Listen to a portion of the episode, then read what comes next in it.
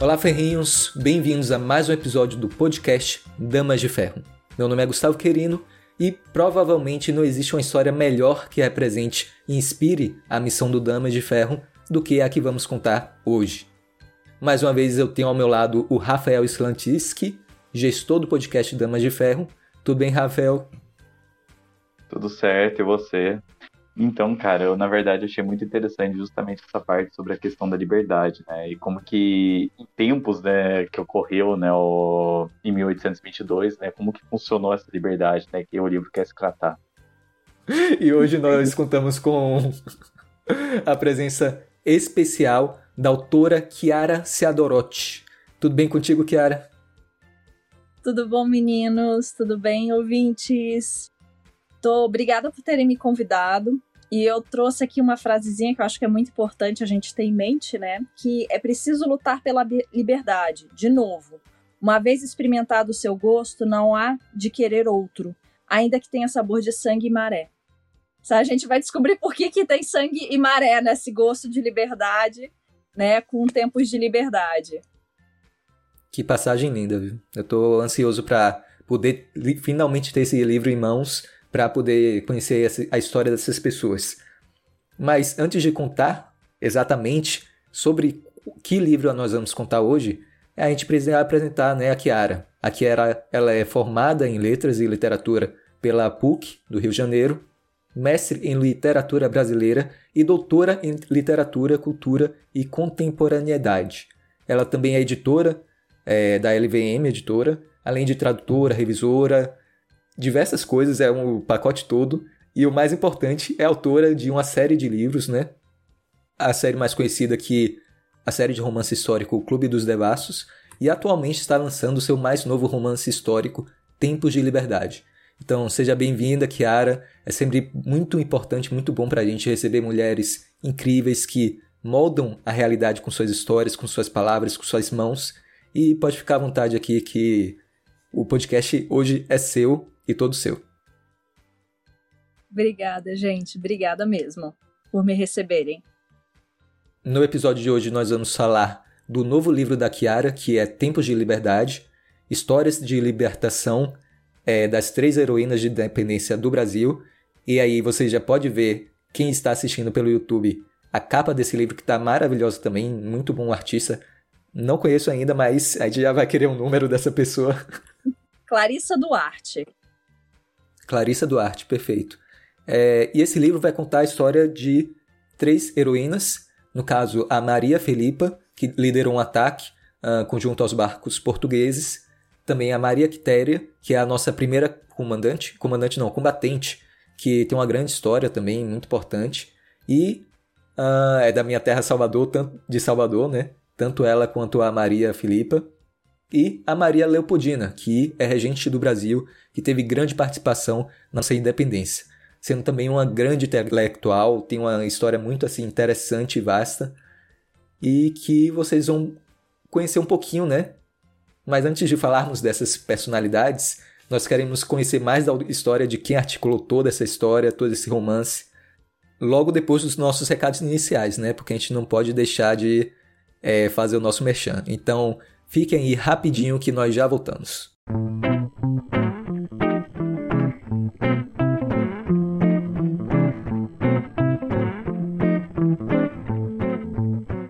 Olá, ferrinhos! Bem-vindos aos nossos recados iniciais. E hoje queremos agradecer mais uma vez a todos vocês que nos apoiaram nessa jornada de liderança, desenvolvimento intelectual e literária. O Damas de Ferro está crescendo a cada dia graças a vocês, ouvintes, membros e gestão. Se você quiser nos acompanhar mais de perto, acesse nosso site damasdeferro.com.br e nossas redes sociais, arroba c.damasdeferro e aproveitem esse episódio.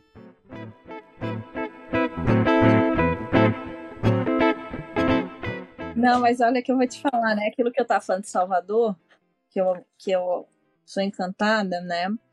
Esse livro, eu não sei se você vê, ele é dedicado às mulheres nordestinas mesmo. Sério? É, tá aqui. É. Ele é dedicado, ó, dedicado às mulheres nordestinas a quem admira imensamente pela força, coragem e astúcia.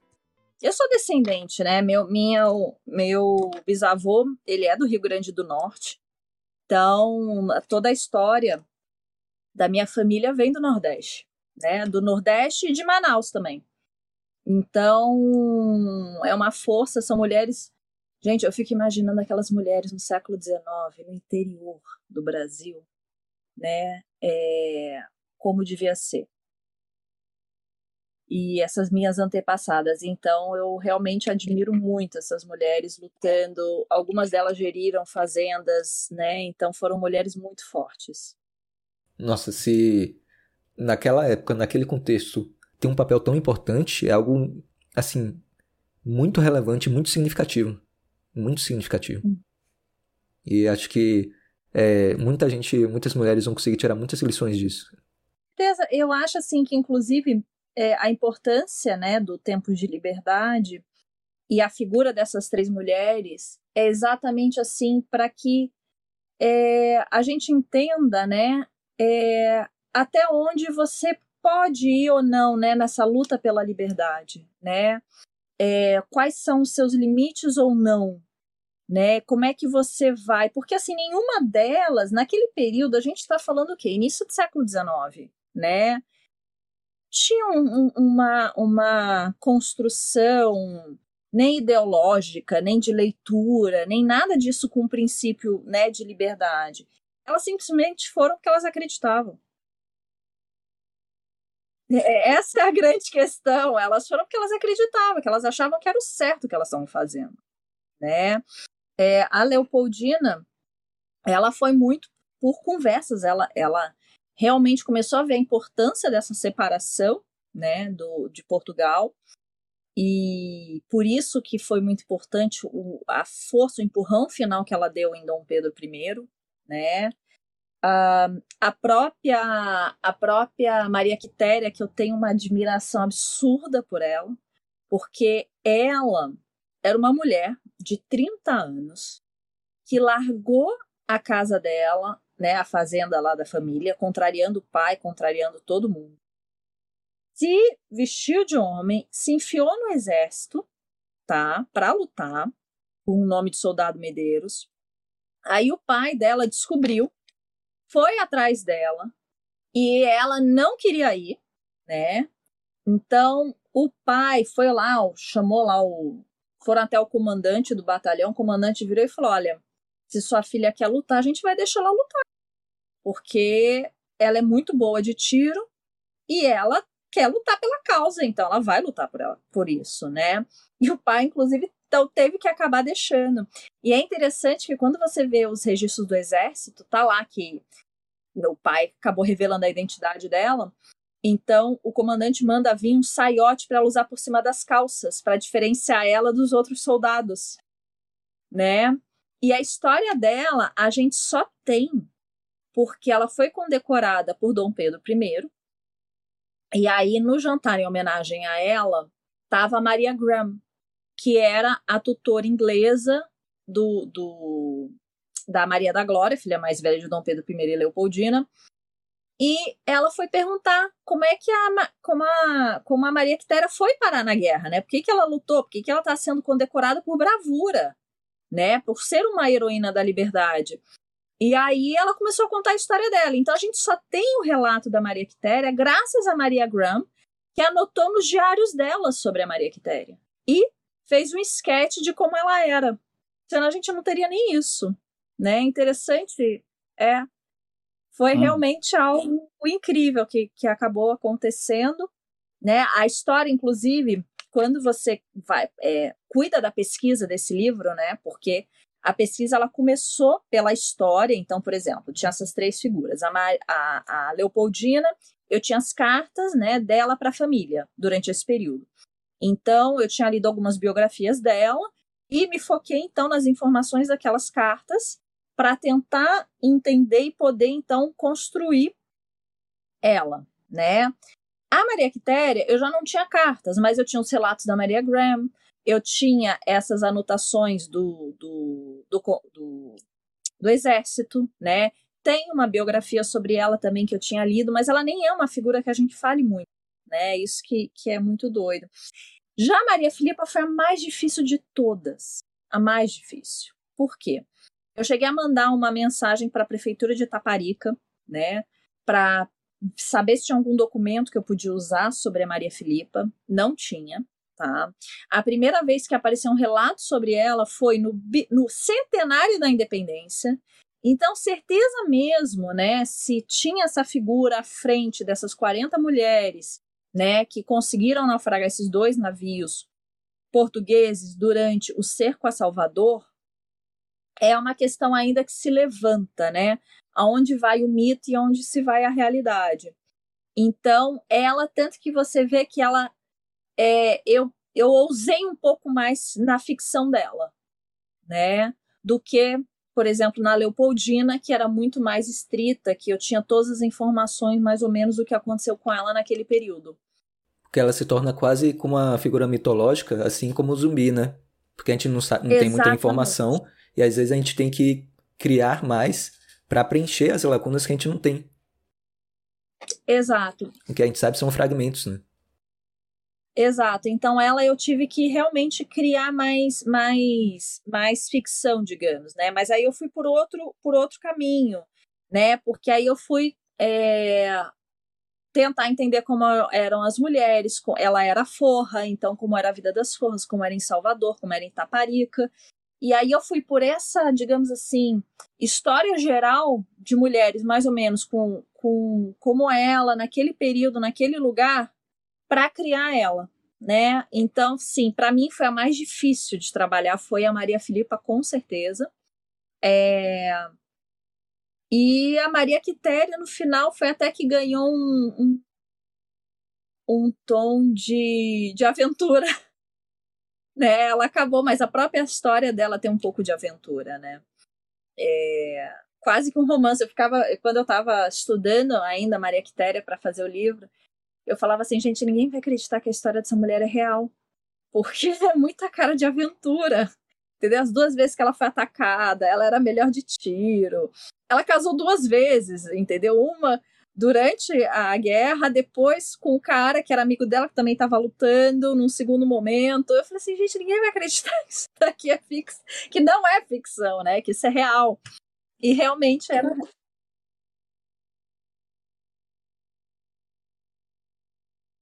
Exatamente. Então, a dela foi assim a mais, a mais para mim a mais incrível, né? Que ela realmente tinha nuances de ficção a história dela. Isso que era muito doido.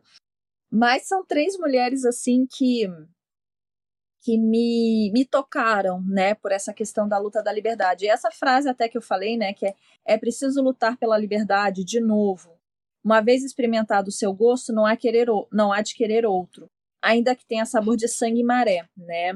O sangue, por causa da, da sobretudo, da tanto da Leopoldina quanto da Maria Quitéria, é, a Leopoldina, ela perdeu um filho, né, durante esse período e para ela foi muito difícil, né, que foi o João Carlos.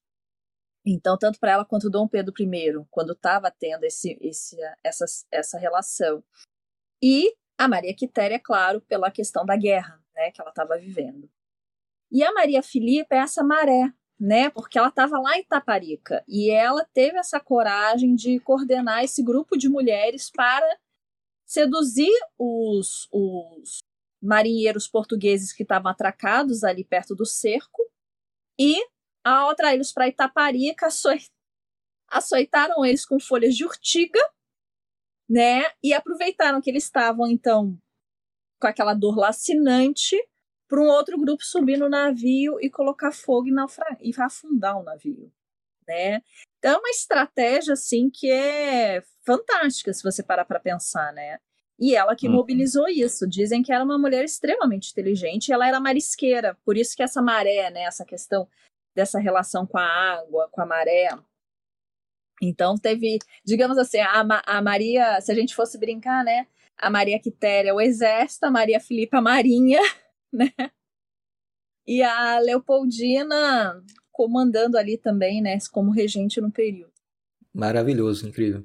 Essa inspiração para escrita sobre essas personalidades, ela veio de algum lugar de porque você falou que para achar elas foi mais complicado de achar as informações. mas de conhecer essa pessoa e ter a ideia de, ah, vou escrever sobre essa pessoa, veio de onde essa inspiração? Na verdade, começou com a Leopoldina, né? Eu já queria fazer alguma coisa sobre ela. É, eu já tinha lido as cartas dela, já tinha lido uma biografia, então eu tinha um interesse na Leopoldina.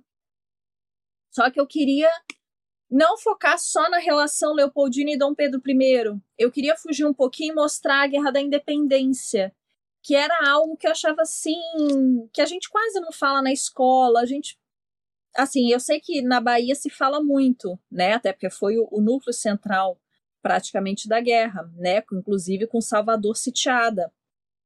E aí, quando eu fui então ler, que aí eu li sobre Joana Angélica, né? Que foi a mártir, né? Do, do, de quando começou o ataque a Salvador. E aí eu fui começar a pesquisar baianas né, que estivessem lutado na Guerra da Independência. Aí cheguei na Maria Quitéria, lembrei que tem uma rua com o nome dela, pra você ver como a gente mesmo, que lê história, estuda, às vezes não se toca o nome da rua, né? Uhum. É Maria Quitéria. Às vezes está apagada, né? Exato, é, é, quase que assim, você tá tão naquela coisa do cotidiano e tudo. E aí eu falei, não, gente, peraí, vamos ler. Aí quando eu fui ler Maria Quitéria, eu fui começar a estudar Maria Quitéria, eu fiquei encantada. E a Maria Filipa, ela caiu por acaso. Até hoje eu não sei te explicar como eu cheguei na Maria Filipa. Foi uma revelação, assim. Foi uma. Foi, foi totalmente uma revelação. E essa questão também que. Eu sempre gostei muito de brincar ficção e não ficção, né? Então, assim, você não saber exatamente até onde um tá indo ou tá indo o outro dentro da própria ficção. E aí, hum. o que eu gostei muito da Maria Filipa era essa coisa mítica dela né, de uma guerreira mítica. Então é que que preza a liberdade. Aí eu fiz essa relação, né, com ela ser filha de, de escravos, ela mesma ter sido escrava e comprada a própria alforria, né, ou seja, uma pessoa que buscava a sua liberdade já própria, né? E aí depois ela então buscar essa liberdade, né, com, com o fim do cerco, ajudar no fim do cerco. Perfeito. Já que você citou essa questão de gostar do romance, é, de uma história mais romanceada, aí eu vou pegar aquela pergunta aqui que a gente falou antes, mas não estava gravando.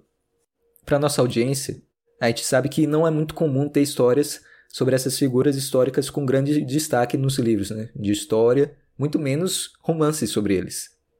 Então, você trouxe um destaque que é muito inovador para figuras tão significativas que tem um simbolismo para a gente. Pessoas que foram importantes em seu contexto e que levam a liberdade a sério.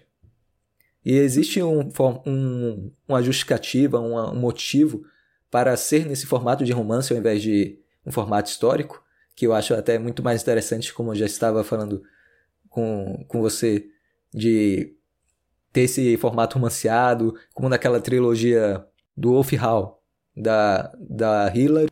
Hillary Mantel. Isso, Hillary Mantel. Isso. E ainda mais sendo no contexto brasileiro, que é maravilhoso. Então, por que um romance histórico e não um livro de história? É, é, é a questão, né, da do que que acontece. O livro de história, ele bate muito num processo de raciocínio, tá? Então é você você está lendo aquele livro de história, então você está raciocinando aquilo, você está concordando ou discordando. Alguns momentos você pode até ter uma sensação, uma relação ali de que aquilo está certo, de uma epifania, mas é, você não cria uma relação empática de cara, né? Quando você vem para ficção e carrega essa história para ficção, você cria toda uma imagética e toda uma situação para causar a empatia imediata do seu leitor, né? E aí ele fica muito mais aberto a entender aquilo, porque ele não está entendendo aquilo necessariamente pelo racional, mas pelo emocional. Né? Então hum. você vai entender a história não tanto ah porque ela era arquiduquesa e estava como regente, a outra era porque ela era uma marisqueira que não queria ficar sob o jugo português e a outra era lá a moça que fugiu da casa do pai porque queria lutar por porque ouviu alguém falando que a gente tinha que lutar em favor do príncipe regente que era Dom Pedro no período, né? Então, assim, você vai lendo e você vai se envolvendo com essas mulheres, você vai criando empatia, você vai entendendo e você inclusive vai às vezes até entendendo o seu olhar hoje, o seu dia hoje, né? O que está acontecendo com você hoje. Sobretudo porque são mulheres que elas não sentaram para ler sobre o que é liberdade, né? Elas foram simplesmente envolvidas em situações, né? Ou seja, é como se fosse um germe que existia dentro delas e fez elas irem atrás dessa liberdade. Eu acho interessante que você tinha citado, né, sobre ah, como buscar, né, toda essa parte que foi o sítio, né, de Salvador, né. É muito engraçado que até atualmente a gente não pega para estudar direito a história da independência do Brasil, né? Às vezes é muito ridicularizado e que ela foi até uma coisa que tipo a gente comprou a independência e pronto acabou, né? Só que não, existe todo um conflito ali que teve naquela época. Só que o que fica marcante na, na mente do brasileiro em geral, né, é que, ah, não, a gente só comprou a independência, acabou, a gente criou uma dívida ali, né?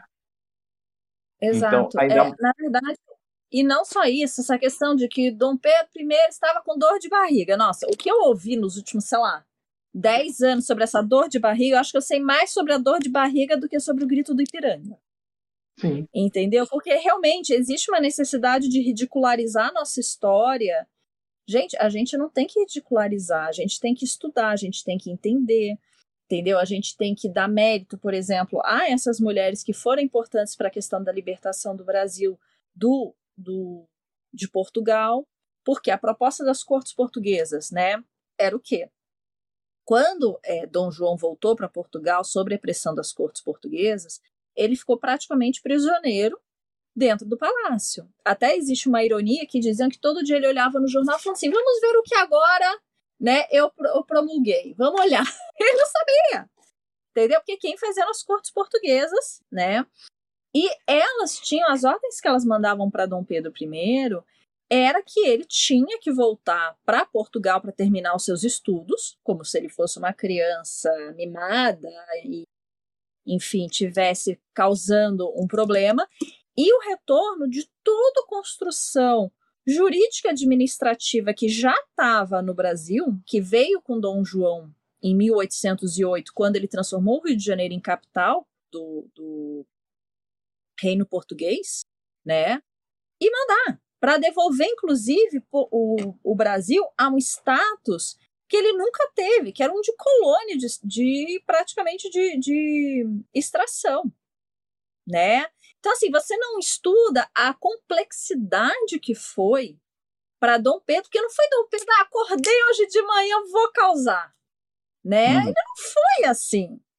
Cara, imagina, ele mandava cartas. Você tem as cartas dele para o pai falando: meu pai, olha, não, não tá dando para segurar a situação. As pessoas estão querendo que, que, eu, que eu faça a independência, eu faça a separação. Que se falava em separação, que eu faça a separação entendeu? Elas estão pressionando. Só que assim, o pai dele não podia fazer nada, porque praticamente estava de mãos amarradas. Aí você vê uns, umas cartas que tem entre os, os plenipotenciários, né, que era na época uma espécie de embaixadores, os austríacos portugueses, falando entre si para saber realmente o que estava rolando por fora das cartas oficiais, porque obviamente a corte portuguesa abria todas as cartas de Dom Pedro para Dom João, né, e vice-versa. Então eles estavam entre eles para entender o que estava acontecendo, para saber que posicionamento tomava. E a própria Leopoldina ficava muito frustrada porque ela queria apoio da Áustria. Só que a Áustria era aliada de Portugal. Então eles não podiam a, a, apoiar o Brasil, né, uhum. nessa situação. Então você também tinha uma situação familiar muito complexa né? Sim. Porque lembrando que o casamento, o casamento, esses casamentos no, é, é, monárquicos, eles eram muito mais políticos do que qualquer outra coisa. Só que de qualquer jeito você tinha uma relação, principalmente os Habsburgos, que tinha uma relação familiar fora da casinha. Se você ler a construção, é, se você ler a construção de família deles para outras outras outros nobres, outras casas monárquicas, do mesmo período, eles tinham uma relação familiar muito forte. Então, ele é, era muito difícil, é uma, uma inclusive o, ah, não sei, é, poucas pessoas sabem que a irmã mais velha da Leopoldina casou com Napoleão Bonaparte, foi a Maria Luísa, né? E aí o que que acontece? A, o pai delas havia dito que a coisa que ele mais se arrependia era ter feito a filha casar com Napoleão. Porque quando Napoleão perdeu, né, e foi mandado para Elba e teve o Congresso de Viena, a filha dele foi execrada. Ele teve que lutar para conseguir um ducado para a filha, para a coisa não ficar, porque nenhuma corte europeia podia receber a menina, ela não podia ficar em Viena. Imagina para um pai. E ele falava isso, entendeu? Nas cartas, nos documentos que ele falava que era o arrependimento dele. Né? Então você vê que a família Habsburgo tinha uma relação muito ligada, muito familiar, né? E é isso que você vê nas cartas da Leopoldina e ela tentando inclusive explicar para o pai dela quais por que que o Pedro estava fazendo isso, meio que para conseguir esse apoio, né? Então era muito é muito difícil e às vezes eu acho que pela ficção é mais fácil você mostrar isso do que se eu fosse por um livro de história, por exemplo contar num livro de história sobre isso. Além de cativar muito mais o leitor, né? Então isso é sem precedentes, né? Exatamente, exatamente. Mas o que era, eu acho interessante que você tinha falado até sobre essa questão de separação, né? Porque, por exemplo, para muitos foi uma independência o Brasil, né? Só que o Dom João ele tinha integrado o Brasil dentro do reino de Portugal, né? Que era até uma relação verdade, de era o reino de Algarve com Portugal e Brasil, né? É, ele na verdade tinha transformado o Brasil num reino, né? Uhum. Então, que, porque, que, qual, como é que foi esse processo? Quando veio então a mudança, que o Rio de Janeiro se tornou a capital do Brasil, ele teve que construir toda uma estrutura, porque não tinha, você imagina, né? A gente era vice-reino. Então, assim, você não tinha tudo, toda, é, todos os processos, tudo, toda a parte administrativa burocrática tinha que ir para Lisboa para depois voltar para o Brasil com a resposta. Então demorava anos, às vezes se perdia. Então imagina o caos que era isso. E o Rio de Janeiro era uma cidade que não tinha nem 40 ruas. Para você construir e dar, né? Até hoje você não sabe exatamente quantas pessoas vieram com Dom João. Estima-se que 15 mil pessoas, tá? Uhum. Ou seja, você estava vindo mais gente do que morava na cidade, né? Uhum. Então ele teve que rebolar e construiu uma capital de um império em 13 anos, que foi o período que ele ficou no poder de 1808 a 1821, né? Sim. Então, ele teve que rebolar. E nesse meio período, que em 1817, que ele então transforma o Brasil em reino, né? Totalmente é, independente de Lisboa mesmo, né? Então, assim, ele já estava prevendo. Tanto que é muito interessante, poucas pessoas sabem, quando teve o, o tratado, né? De 1825, que foi o reconhecimento do Brasil independente mesmo por Portugal, a única, a maior exigência não era financeira.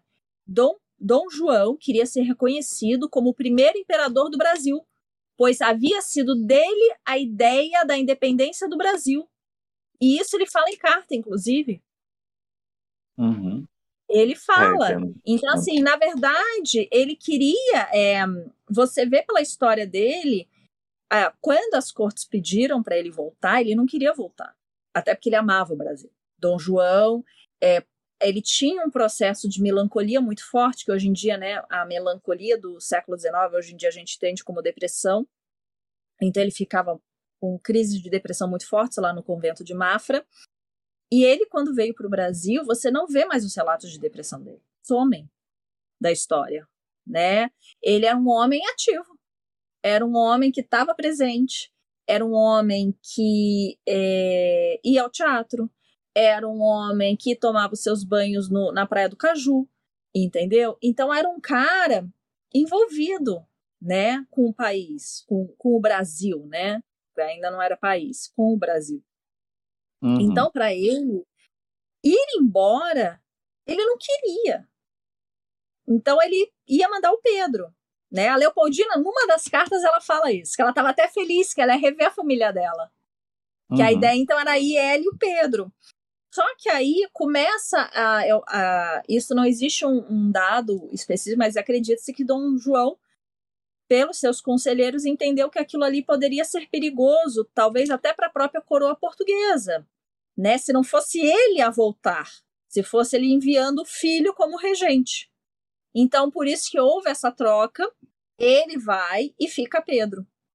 E diz, Nossa. né, numa carta que Pedro manda a Dom João depois, falando: olha, foi você que na hora que partiu me disse na noite anterior que se começasse, né, é, é, ter, eu vou dizer assim, gente, muito por cima, tá? Porque a, a, a frase correta eu não tenho de cabeça, mas é que era melhor ele fazer a independência, né, a separação, do que outra pessoa. Sim. Né? Então foi esse o conselho que, inclusive, o Pedro jo joga para o pai do tipo: olha, você me aconselhou e só estou fazendo o que você me aconselhou e o que o povo está querendo que eu faça. Tanto que Dom Pedro, antes dele vir né, com, com, com o 7 de setembro, que é quando ele dá realmente a decisão dele, lá o basta né, dele, que vai no 7 de setembro, ele já tinha sido conclamado é, defensor perpétuo do Brasil. Entendeu? Então ele já estava, o Brasil, na verdade, já estava vindo por um processo mesmo de separação. Né? A questão estava uhum. ali, esse esse puxa-puxa entre as cortes e entre é, Dom Pedro I, né? entre o Brasil. Só que tinha outra questão também envolvida. Vamos lembrar que o Brasil não tem exército. Não tinha exército. Uhum. Quem era o nosso exército? Era o português. Sim. E aí?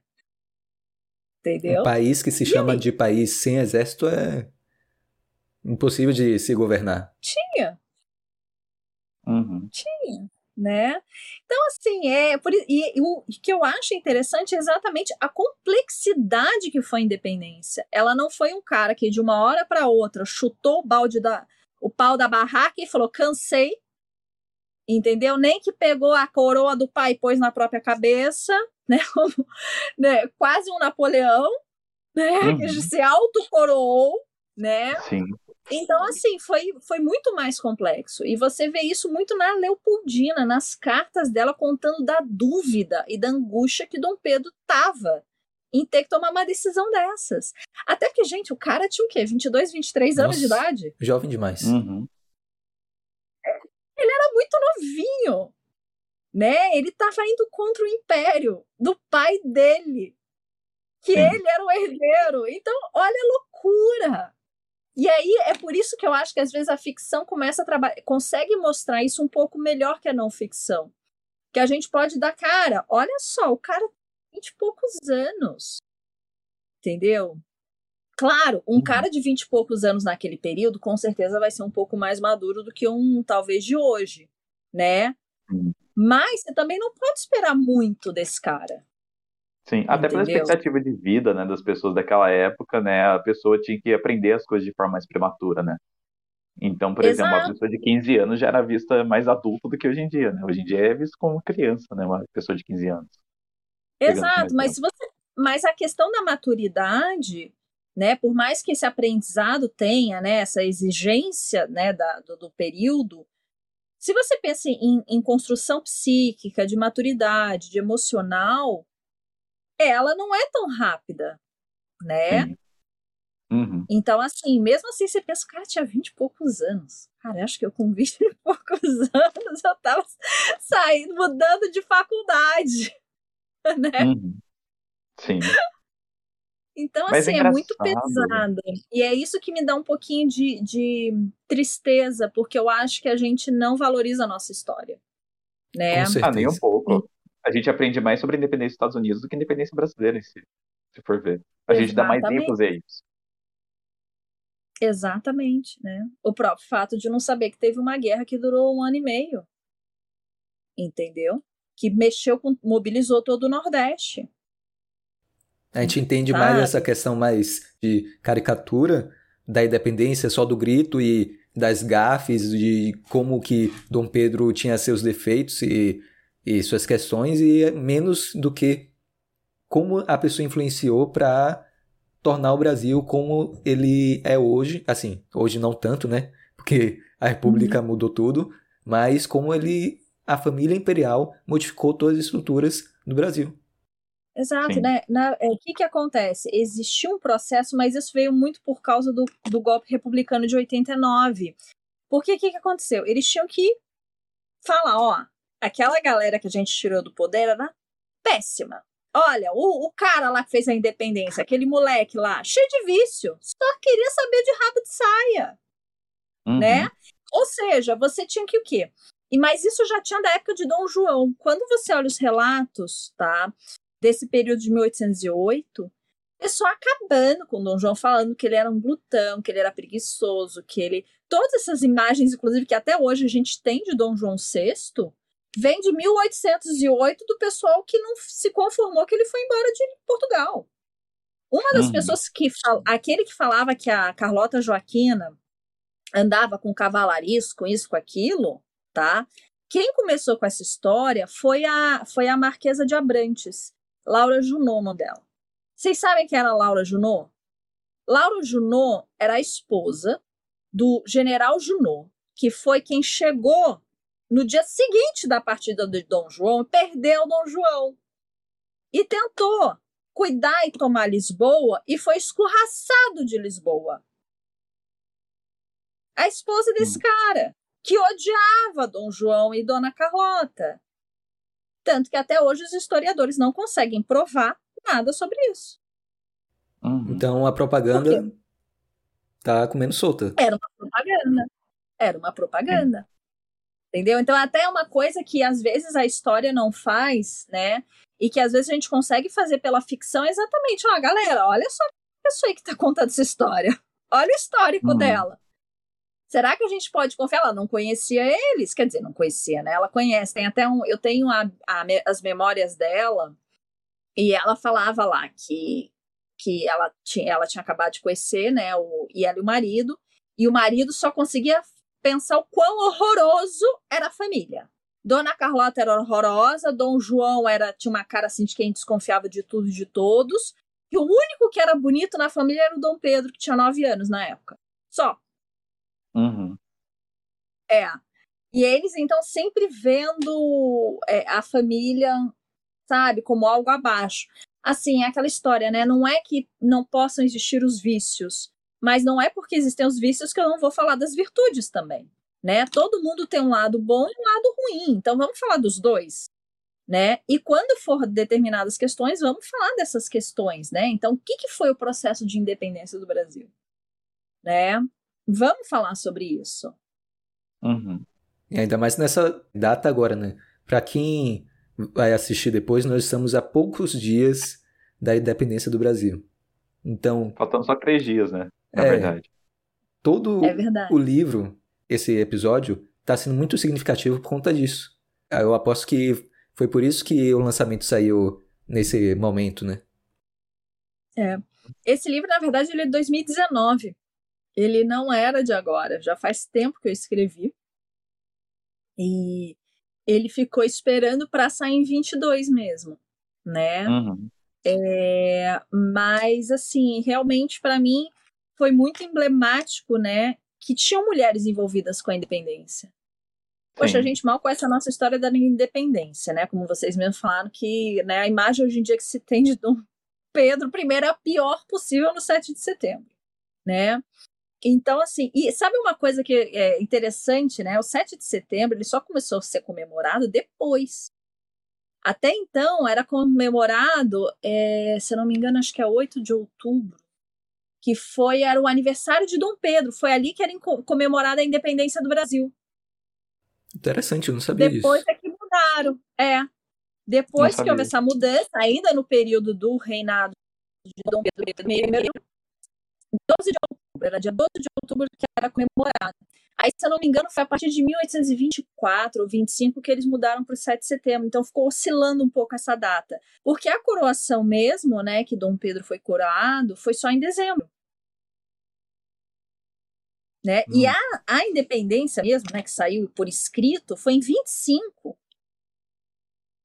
Então imagina, né? Porque não é aquela coisa, ah, 7 de setembro, somos independentes, dia 8 é vida que segue, ó, não respondemos mais a Portugal. Foi todo um processo, é, não, né? Até conseguir passar essa mensagem diante dos estados, né? Porque naquela antiga, naquela época, né, mandar é. correio, essas coisas, né? Então... E aí que tem a grande pegadinha. Parte dos estados não aceitaram a independência e não queriam Dom Pedro I. Por quê? Porque eles preferiam responder a Lisboa, que era mais perto que o Rio de Janeiro. Sim entendeu? Tanto que tinha deputados né, das províncias que estavam lá em Lisboa nas cortes portuguesas, fazendo parte, Uhum. que não admitiam, né? Então, assim, é, é, é complexo, né? A independência do Brasil é muito mais complexa Aí acabou se formando um exército louco, porque aí eles começaram a pegar portugueses que eram a favor da independência, misturado com mercenários que foram trazidos da Europa. E aí você tinha, por exemplo, o general Labatut, que era francês, lutando é, ao pé, é, no mesmo, digamos, exército, né?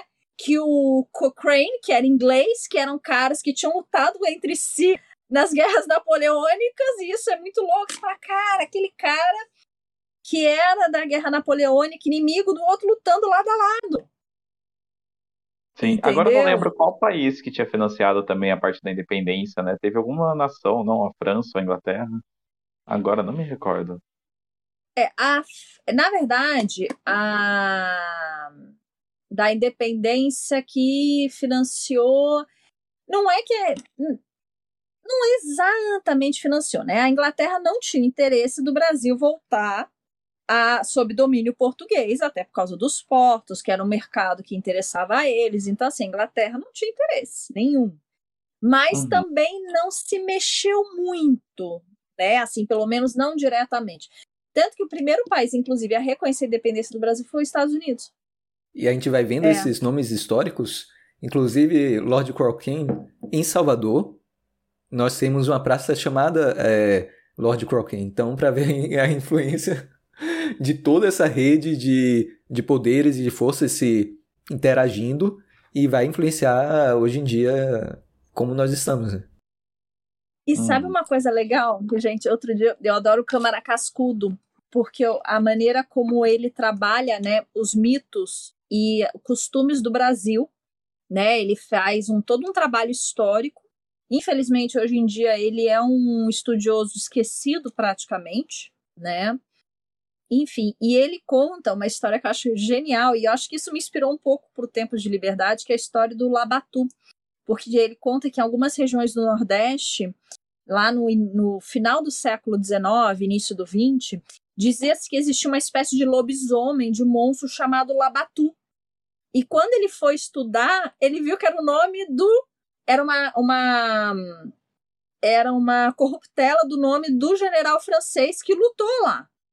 Então ele começa a fazer o estudo de como aquela imagem daquele general francês que estava aterrorizando né, aquelas cidades fez com que criasse uma figura mítica que era uma espécie de um lobo, entendeu? Que atacava aquelas regiões. Uhum. Interessante. Bem diferente, na verdade. né? É, Câmara Cascudo ele tem um, algum, ele trabalha muito com essa coisa do relato, da oralidade, então ele é bem interessante quando você começa a, a pegar esse resgate, né? E você começa a, a analisar. E aí agora eu vou dar o mais, agora todo mundo tá falando, né? Mas até também pouco tempo atrás ninguém falava, o nosso verde e amarelo da bandeira não é nossas matas e o nosso o verde e amarelo é o Bragança verde, amarelo é o Habsburgo. Uhum. É porque só alteraram o do meio, tiraram o Brasil e colocaram a esfera com as províncias e a frase ordem e progresso. Porque as bandeiras que estavam sendo até. é, a primeira bandeira da República Brasi- do Brasil era igual à americana, só que nas cores do Brasil Sim. Sim. né? O próprio hino foi uma coisa que demorou, aí fez concurso, aí o concurso, o hino que ganhou, foram perguntar pro Deodoro da Fonseca que, que ele achava, e ele falou assim, ah, eu prefiro o antigo, e o antigo era o da monarquia. Se Sim. até os inimigos falaram isso. Diga-se de passagem, eu acho mais bonito também, viu? Não, e você sabe a coisa mais doida? No primeiro ano de república, né, antes de decidirem o hino, tocava-se a Marseillaise, porque não tinha hino no Brasil. Uhum. Então tocava Marseillaise. Era uma loucura, né? Então eu falo, gente, a gente tem que muito estudar o Brasil e, e pensar isso e rir um pouco, né? Porque às vezes a gente também tem que saber rir um pouco. É uma história muito impactante. Interessante.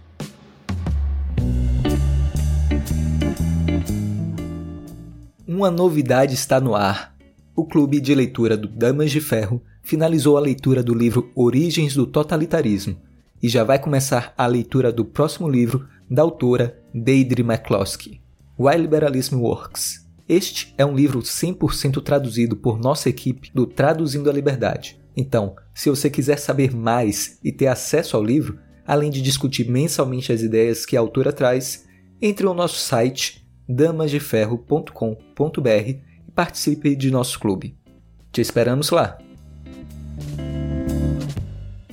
Eu queria saber de onde foi que veio essa esse desejo, essa ânsia, esse, essa motivação de estudar tanto a literatura como a história de você, porque assim, nós sabemos que você veio do Rio de Janeiro, né? Do Rio de Janeiro é o berço cultural. Veio diversos escritores, Machado de Assis, Clarice, quer dizer, Clarice veio lá da Ucrânia, né? Mas morreu no, no Rio de Janeiro. Uh, Vinícius de Moraes.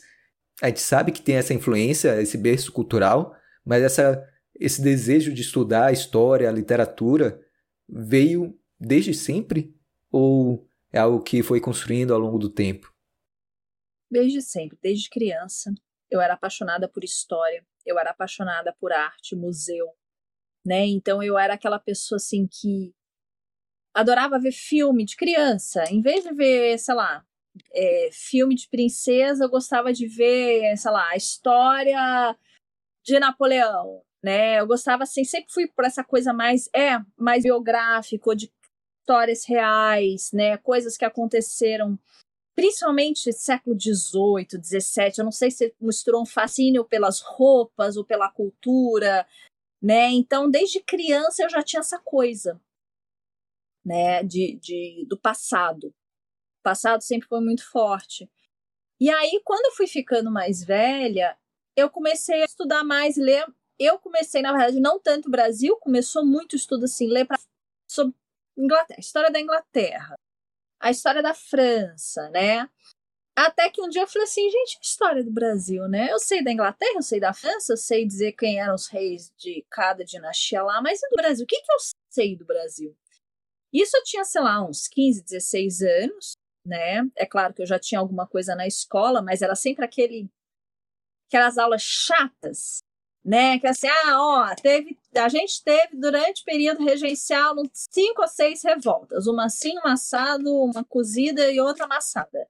Entendeu? Era assim, aquela uhum. coisa chata, sabe? Que você tinha que decorar, você não tinha um estudo é, como se fosse assim, realmente você sentar e contar uma história. Eu sempre senti falta disso. Alguém sentar para mim e contar, vamos contar a história do Brasil. Como é que começou?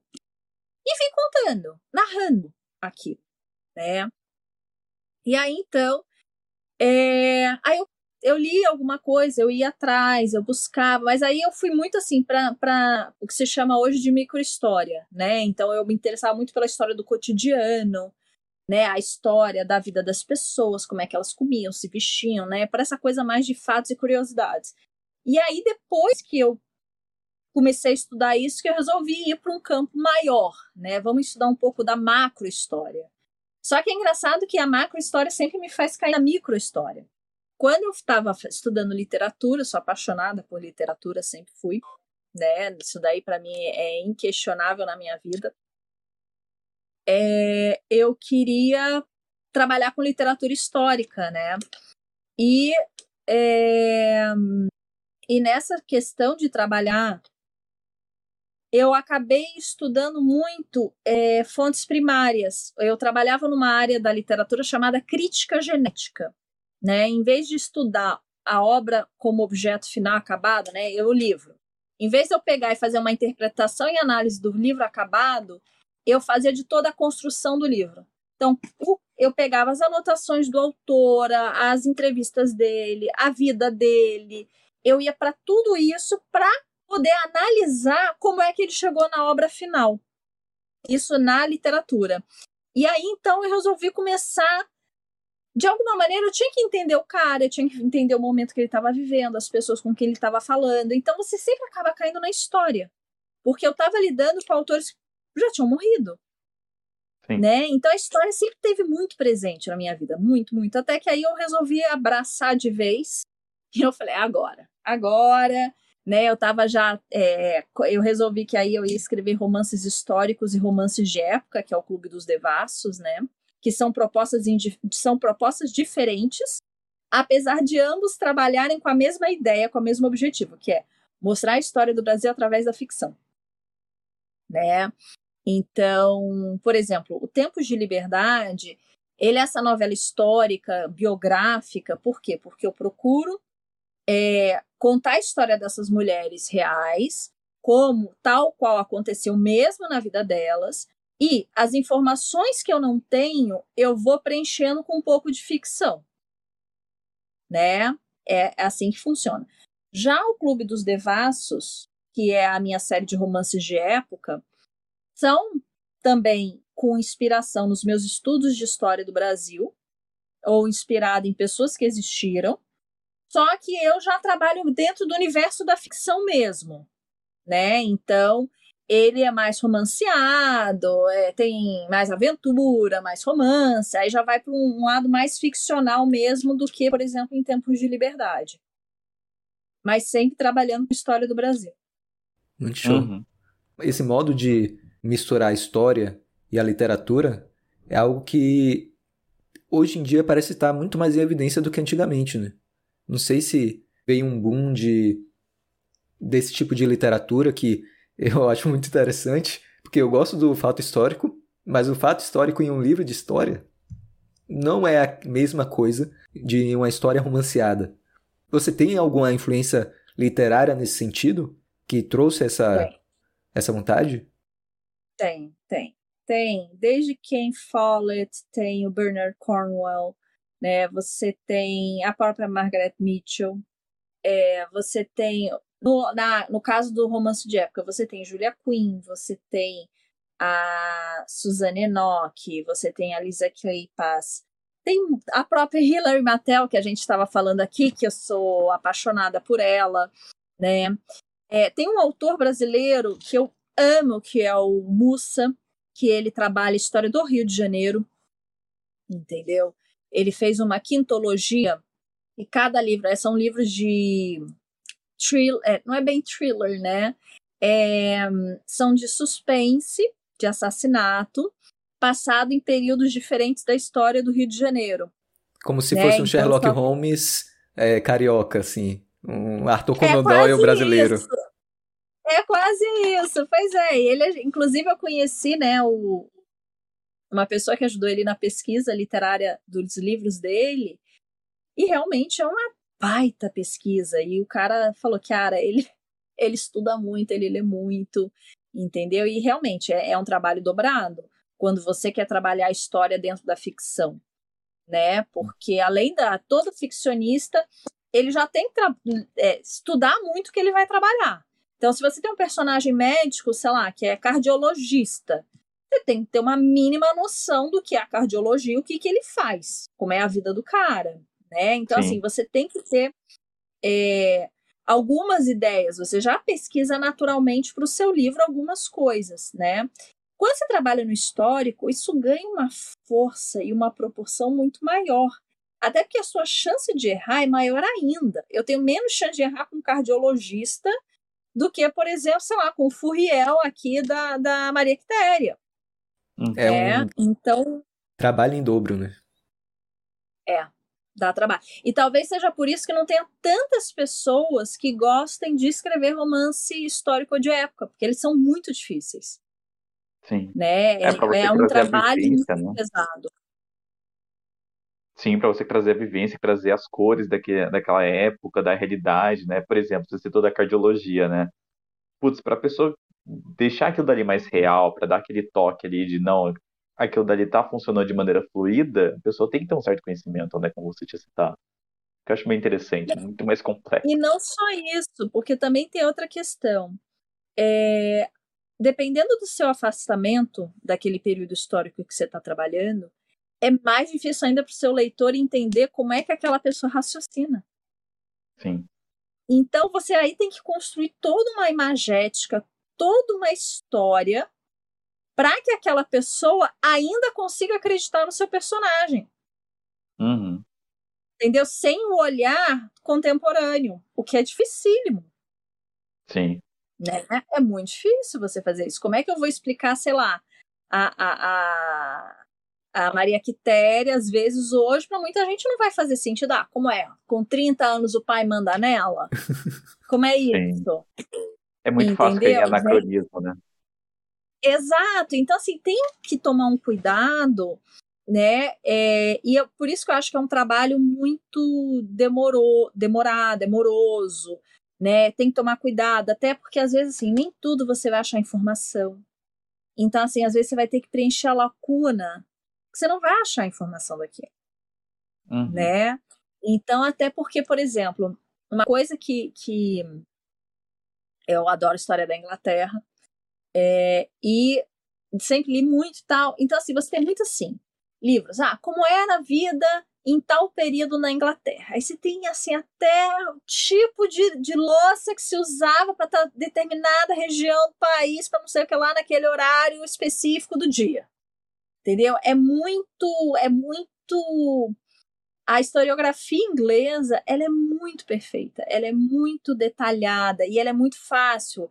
Hoje em dia você tem muitos livros, né, na Inglaterra, que mostra isso tranquilamente para as pessoas, né? Muito, qualquer um pode pegar, ler, é fácil.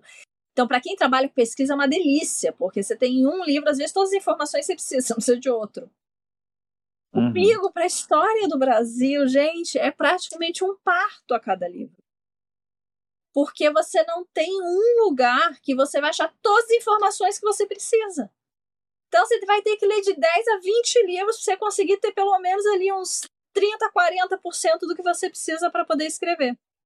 É muito difícil, né?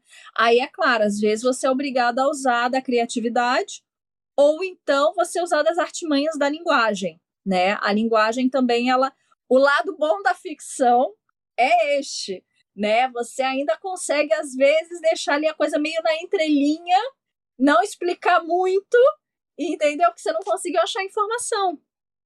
Uhum. A história não permite isso. Sim. Tem que ser muito sutil com isso, porque é muito complicado você trabalhar num terreno desconhecido.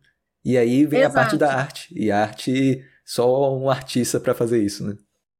Exato. Ah, por exemplo, qual era o tipo de cardápio que estava comendo, sei lá, na, na, na festa da Maria Quitéria? Entendeu? Em uhum. outros livros de história, talvez da Inglaterra, se ache, né? É, do Brasil, dificilmente você vai achar. Tudo bem, existem dois livros sobre isso, caso alguém queira saber sobre cardápios, tá? Existe um que se chama O Cozinheiro Real, que é um livro do século XVIII, que era usado pela, pela, pela, pelos nobres, tá? Você acha ele disponível. Eu achei esse livro. E um outro livro que você acha são Os Banquetes do Imperador, que é a coleção que Dom Pedro fazia, que era muito comum no século XIX, colecionar cardápio de jantares que você ia. É, ele, Olavo Bilac, também era um grande colecionador de cardápios de jantar, gente. É, pois é, as pessoas colecionavam cardápios. Bem específico. É, eu nunca ia saber realmente se não ah, fosse aqui, né? Existem períodos para tudo, né? Exato, Até um tempo atrás o pessoal é, colecionava os estampos né, de carta, né? Então uma coisa varia muito de época para época. Não, eu tenho até hoje da coleção do meu avô, tá? Moeda também, né? Era bastante comum antigamente. Então, sei lá, varia de tempo para tempo, né? Exato. É, é legal como que a cultura muda, né? Ela vai constantemente ali, até mudando os gostos mais básicos. Hoje em dia é figurinha da Copa, não é?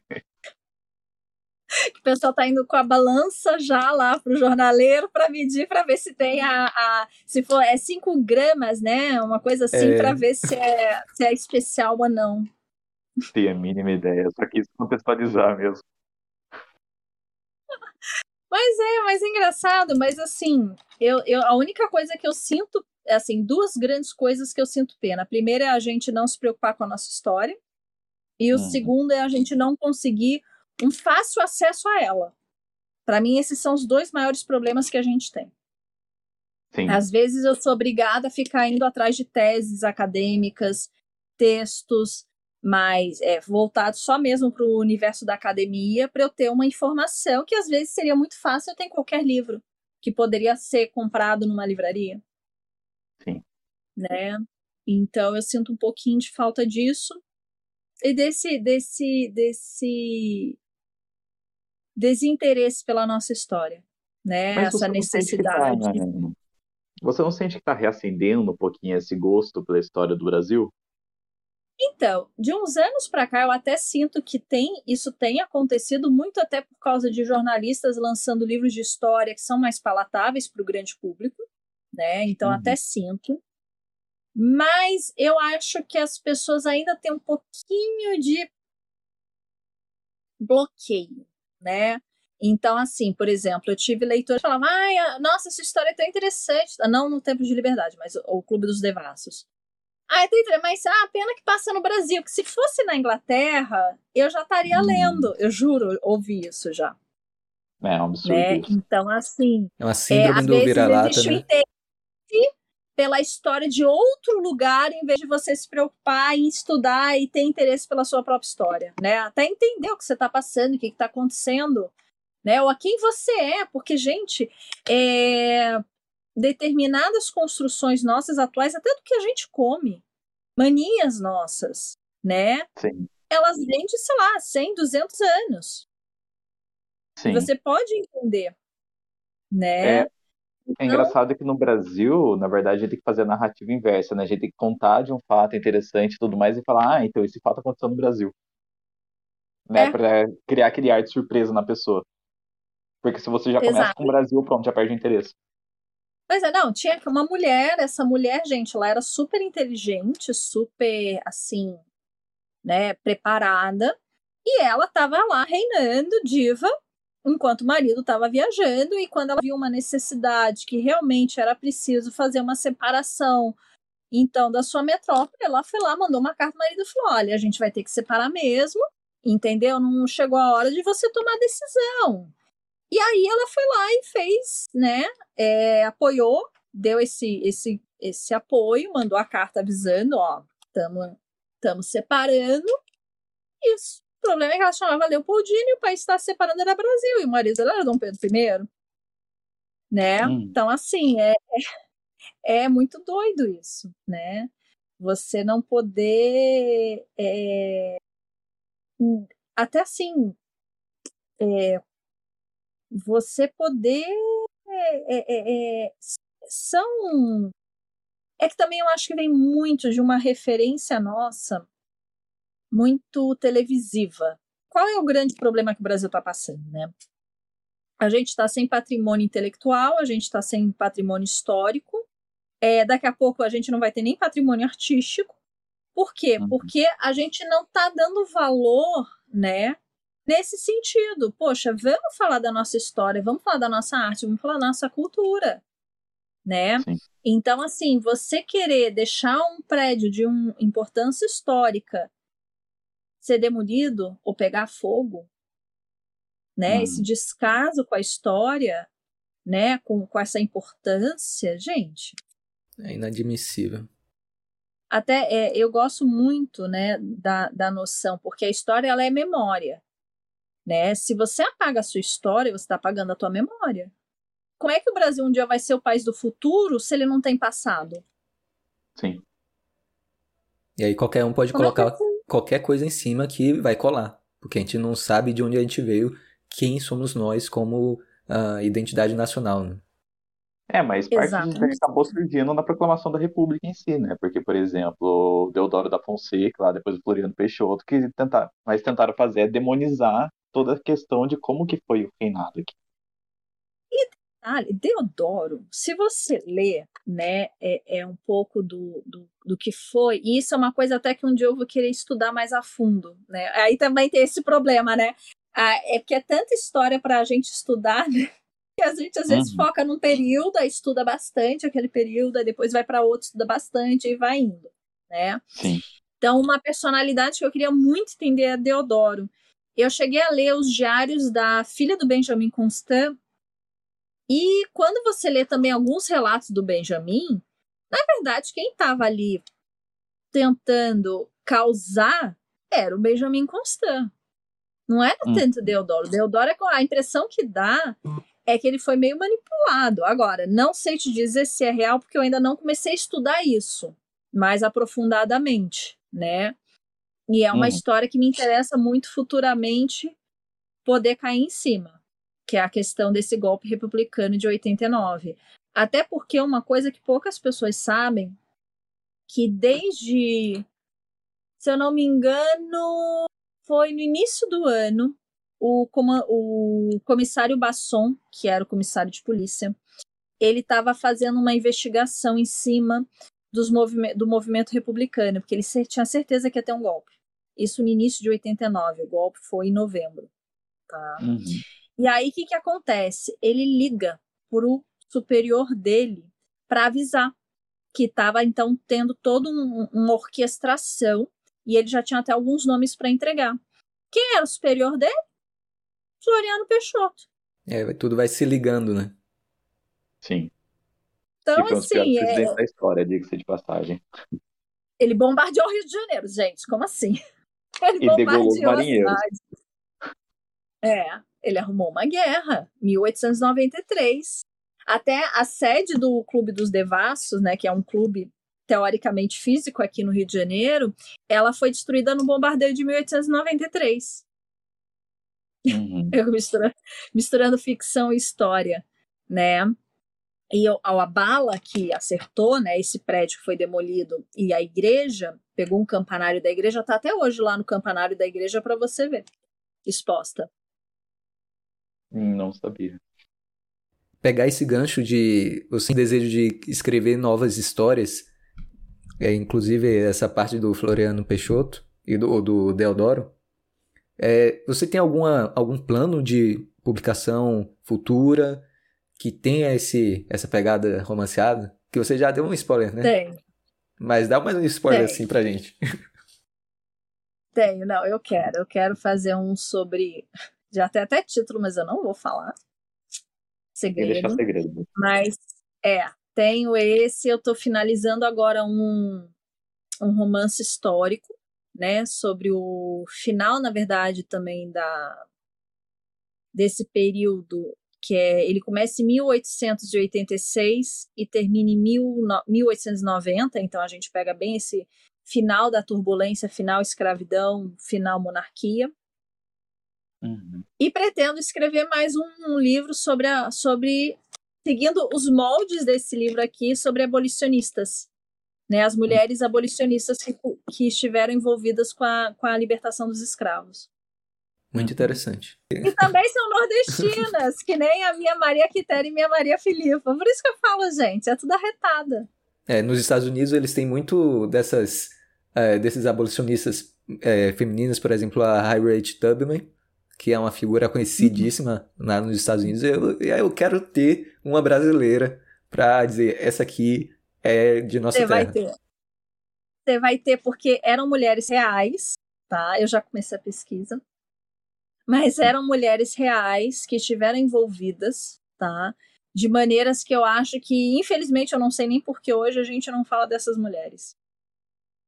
Sim. Então, eu acho que é importante a gente falar, inclusive, que algumas ousaram, né, é, podendo chegar a ser presa, porque naquela época, se você escondesse escravos na sua casa, você era imediatamente preso e processado, não podia, era crime, né? E elas escondiam, estavam nem aí.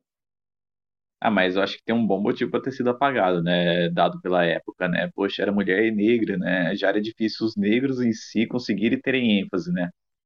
Por exemplo, o próprio Machado de Assis, né? Quanto tempo que os caras tentaram embraquecer ele, né? Pra... Exato. Exato. Né? Não, e assim, quando você. Agora, por exemplo, um personagem. Graças a Deus, agora estão falando do Luiz Gama, que é um personagem Sim. que foi ele. muito tempo escondido. Eu fico muito feliz que ele foi um cara que voltou a se falar dele. Outros dois que ressurgiram, né? Um com mais potência do que o outro foi José do Patrocínio e André Rebouças. Sendo que eu, pessoalmente, sou muito fã do André Rebouças. Tá? É um cara, assim, que eu tenho lido biografia dele. É, eu leio os diários dele, que ele tem os diários tanto da Guerra do Paraguai quanto do final do Império. E esse hum. cara, assim, eu, eu admiro muito ele, a história dele, né? Então é um cara assim que quem sabe até um dia eu possa escrever a história do André Rebouça, que eu acho ele uma figura admirável e pela sua luta mesmo, pela liberdade. Seria sensacional. Sim. Muito importante. Ah, por favor, é. até, viu? a gente precisa para evitar de apagar essa história. Né? Pois é, ele é, é, é, Eu prefiro ele que o patrocínio, vou ser sincera. Muitas pessoas falam do patrocínio, mas eu acho. Eu não sei se o meu problema com o patrocínio é que ele às vezes tinha algumas ações dúbias. É interessante em que sentido? Eu acho até que talvez essa relação mesmo, patrocínio e. E assim, eu tenho que explicar. Por que o meu problema com patrocínio? Patrocínio, ele era monarquista. Aí, quando acabou a escravidão, ele virou republicano. Entendeu? Então, assim, é como se ele tivesse toda hora que pegar uma bandeira e sair mudando. O André Rebouças, uhum. ele, era, ele era abolicionista e monarquista. E ele ficou disso até o final. Quando a família foi exilada, ele foi embora junto. Ele não ficou. Entendeu? Então, assim, eu acho que é por isso que eu admiro até muito mais o André Rebouças do que o patrocínio. Ele uhum. comprou a ideia até o final, né? É. Sim. O patrocínio defendia os monarquistas até ser feita a abolição. Acabou a abolição, ele mudou de lado. Uhum. Nosso tempo está acabando. Infelizmente, eu queria que pudesse durar duas horas isso. Só que, infelizmente, não vai dar. Antes, assim, eu queria saber se tinha algum, se tem algum material, algum livro que você acha que a gente não pode deixar de ler, além do Tempo de Liberdade, né? Porque já vou, assim, fazendo jabá. Gente, comprem Tempos de Liberdade, que é um livro, uma história interessantíssima. Está disponível na Amazon. Está disponível para compra digital também? Também. E ele tem audiolivro, tá?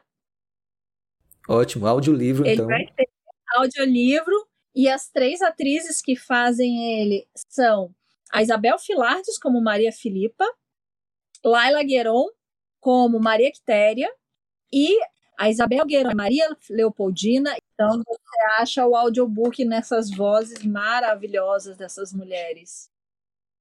É emocionante. Onde é que a gente consegue achar esse audiobook, o livro e na, você consegue o livro você tem na Amazon é, uhum. e o audiobook você tem na própria Ubook, que é a editora que fez o livro. E indicações de leitura que você acha que são indispensáveis para os nossos ferrenhos, para eles lerem o Tempo de Liberdade com aquela ânsia, com aquela aquele desejo, né? Olha, eu sou, eu acho que, por exemplo, as cartas da Leopoldina para quem gosta de fonte primária, porque você consegue enxergar muito da mulher, né, que estava ali nesse período da regência, então eu sou a favor das cartas dela.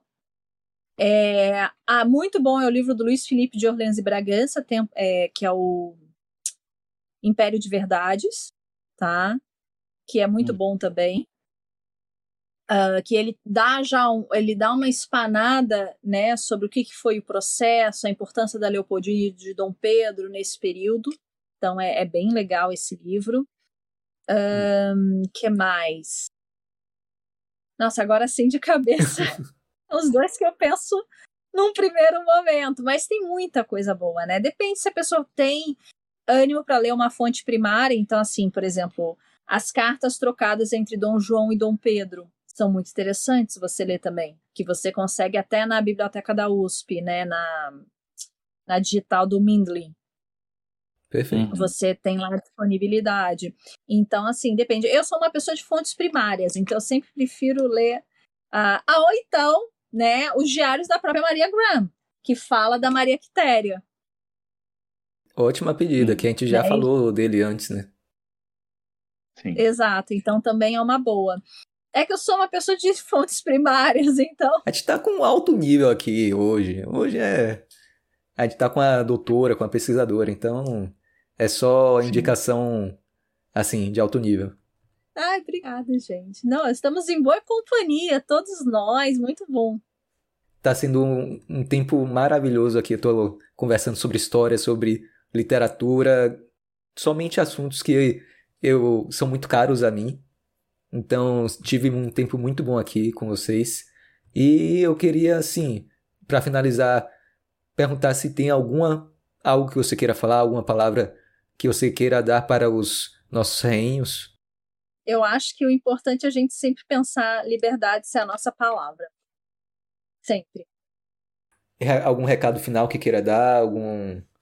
Eu quero agradecer vocês terem me chamado, tô, tô muito feliz mesmo.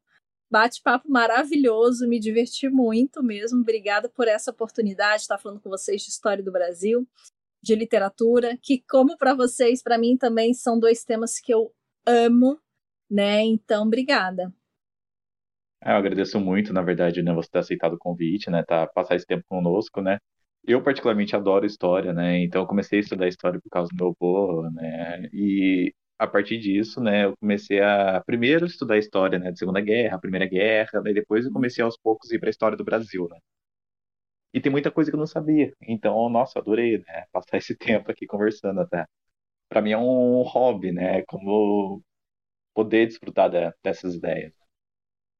E é ótimo que a gente está com praticamente uma professora que está dando uma aula aqui pra gente, que a didática é assim, incrível, eu fico assim, só ouvindo assim, e ela contando história, e não contando história como os professores contavam lá no ensino médio, né, mas realmente como uma pessoa que conta a vida da pessoa, como é que, quais são as intrigas, as tramas, e como isso vai afetar o macro da história, né.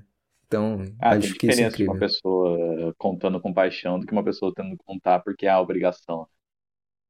É. Isso. Mas é, é, é, uma questão de narrativa, né? Você, a maneira como você narra a história. Você tem maneiras interessantes e maneiras enfadonhas, né? Como você tem livros que são deliciosos de ler e tem outros que você, sei lá, uma página já está querendo pular a página para ir mais adiante, né? Então eu acho que isso vem muito da história e por isso que eu acho que também, é, de alguma maneira, até vocês tinham me perguntado no início, eu tive um professor de história do Brasil que ele me deu um pouco, acho que desse ânimo, porque a maneira às vezes como ele narrava alguns fatos trazia uma certa, trazia um imaginário, né? É, eu sempre fui uma pessoa meio cabeça na lua, né? Então, contava e eu já ia imaginando, viajando naquilo né, indício de escritor. E, então eu acho que veio, eu acho que a maneira, inclusive, que como é contada a história na sala de aula faz toda a diferença, né? Perfeito. E onde é que a gente pode te achar na interweb? Tenho, eu tô no Instagram geralmente, né, com arroba Chiara Ciodarotti. É, também tô no Facebook, você me acha por lá. E é isso, são os dois lugares onde você vai mais me achar. Acho que é importante falar que, que se fala Chiara, né? Mas escreve, né? Chiara com CH. Ah, é. Pra facilitar é. na busca. Na verdade, isso é culpa do meu pai. Entendeu? Meu pai é italiano e em vez de facilitar a minha vida, não, vamos dificultar a vida da minha filha que nasceu no Brasil falando de português, então vamos dificultar e colocar Chiara escrito à maneira italiana, em vez de escrever a maneira brasileira, que seria com K ou com QU, né? Não. Vamos fazer de maneira italiana. Uhum. Então, se escreve Chiara e Ciodarotti, C-I-O-D-A-R-O-T. Perfeito. E então vão lá, comprem o um livro Tempos de Liberdade. Se vocês tiverem interesse também, Dê uma olhada no, na outra série uh, histórica que ela tem, que é o Clube dos Devassos. Tem aí para eles verem? Tem, é, aqui ó. Esse é o primeiro livro da série, que é A Baronesa Descalça, As Inconveniências de um Casamento, O Lobo do Império, O Beijo da Raposa, Uma Certa Dama e o mais recente, Mães, Filhas e Esposas. Perfeito. Já é uma série já finalizada? Agora... Não, falta um livro que vai lançar esse ano, no final do ano, que se chama O Último dos Devassos. Lançamento de 12 livros no ano. É, na verdade, essa, essa série, ela é sobre. Eu quis, no caso dessa série, trabalhar o movimento abolicionista, porque, para variar, a gente não sabe que a gente teve vários momentos dentro do movimento abolicionista. Primeiro não foi só um movimento, foram vários, né? Mas depois ele ganha uma certa, uma certa, é, é, digamos, linearidade. É, tem um tem um livro muito bom que sobre isso que se eu não me engano é Flores e Balas. Flores, Votos e Balas. É Flores, Votos e Balas. Isso. E esse livro ele até ganhou Jabuti e ele foi muito interessante. Ah, porque ela mostra esses três momentos do movimento abolicionista, né? Então, o primeiro momento, que era uma coisa mais ilegal, que você não tinha, é, um, digamos, um, um veio nervoso, né? Alguém que comandava, centralizava e depois repassava para todo mundo. Então, assim, eram lugares em que estavam acontecendo ações diferentes, né, que não se comunicavam e que geralmente davam errado. E aí, então, e depois tem um segundo momento, que é quando o movimento abolicionista ele começa, então, a vir com uma nova proposta, que é o seguinte: é, não adianta a gente é, tentar a liberdade, né, forçando ou clandestinamente, né? Até porque o, o escravo ele é um bem né, das pessoas. Então, na verdade, vamos conscientizar as pessoas de que está errado elas terem escravos. Então, começou um movimento de conscientização das pessoas para que elas alforriassem os próprios escravos. Tanto que, quando foi. É, poucas pessoas, inclusive, sabem que as províncias começaram um movimento de alforrias coletivas. Em 1884, o Ceará não tinha mais um escravo. Ou seja, quatro anos antes da abolição da escravatura, da Lei Áurea. Logo Nossa. em seguida, Amazonas e Rio Grande do Sul. Começaram as províncias e as cidades a abolirem. O Rio de Janeiro, em 1887, que era Distrito Federal, não tinha mais um escravo na cidade do Rio de Janeiro. Entendeu? Petrópolis também, 1887. Inclusive, quem cuidou da alforria coletiva de Petrópolis foi a própria Princesa Isabel em 1887. Uhum. Né? Exatamente. Então, assim, você já tem esse processo, né? Pra ver o papel ativo é, que ela é, tinha. Né? Que até foi 1800, quando começou essas, essa, esse trabalho de alforrias coletivas, das próprias pessoas alforriando, você tinha eventos dos teatros, então, assim, realmente começou uma mobilização, né? É, tanto que a Lei Áurea, do período 10 anos antes ao período da Lei Áurea, caiu o contingente de escravos para um terço do que tinha 10 anos antes, só por causa dessa movimentação social das pessoas alforriando os próprios escravos. Né? Então, o que, que acontece? É... Então, o que, que eu quis fazer com o Clube dos Devassos? Mostrar esse processo. Né? Então, só que aqui é um livro já mais de ficção, então é uma ficção é um romance de época, então ele tem um estudo histórico, né, e tudo, mas os personagens eles são ficcionais, né? Apesar que às vezes você vai ver um Machado, André Rebouças, o próprio Dom Pedro II vão aparecer circulando pelos livros, né? Então, por exemplo, esses, esses primeiros livros são no período de 1870, quando ainda era um período clandestino, né? Então, eles estão investigando um, um porto clandestino de tráfico negreiro, sendo que o tráfico já tinha acabado há muito tempo. Mas você tinha, né? Quando eu estudei, eu estendi que tinha vários portos clandestinos. Então, no caso, esse grupo, que esse clube dos devassos, na verdade, era um clube que era uma fachada para descobrir o que, que os escravocratas estavam fazendo para eles acabarem, então, com, com é, grandes é, senzalas, esses portos ilegais, enfim, eles estavam tentando resolver isso. E aí, esses dois primeiros livros tratam esse primeiro momento ainda, quando o movimento abolicionista era mais clandestino. Depois, esse livro aqui, né, e junto com esse, mostra o segundo momento, que é já a partir de, do, da década de 80, que é quando o movimento começa a ganhar as ruas e os palcos da cidade, com a, com a arrecadação das alforrias, com os grupos abolicionistas em, é, fazendo estando nos palanques, né? Então a, a, a, o, o movimento abolicionista ele realmente ganha projeção nesse período. Então esses dois livros mostram e é também quando eles são mais visados pelos escravocratas com as pressões tentando dificultar né, essa situação, principalmente a partir de 1887, mas aí eles já não conseguem mais, né, porque logo depois vem a abolição em 88 né, com uma jogada da, da própria princesa Isabel. Não, mas isso aí já só, é só o começo. Você já fez uma série de sobre o Clube dos Devassos, já começou Tempo de Liberdade. planejando outros lançamentos. Então. Sim. Tem muita história, gente, para contar. Muita história boa. Muita história boa. Cara, que papo massa, realmente. Tá certo. Obrigado mesmo, viu? Então tá, gente. Bem. Obrigadão. Boa noite. Boa noite.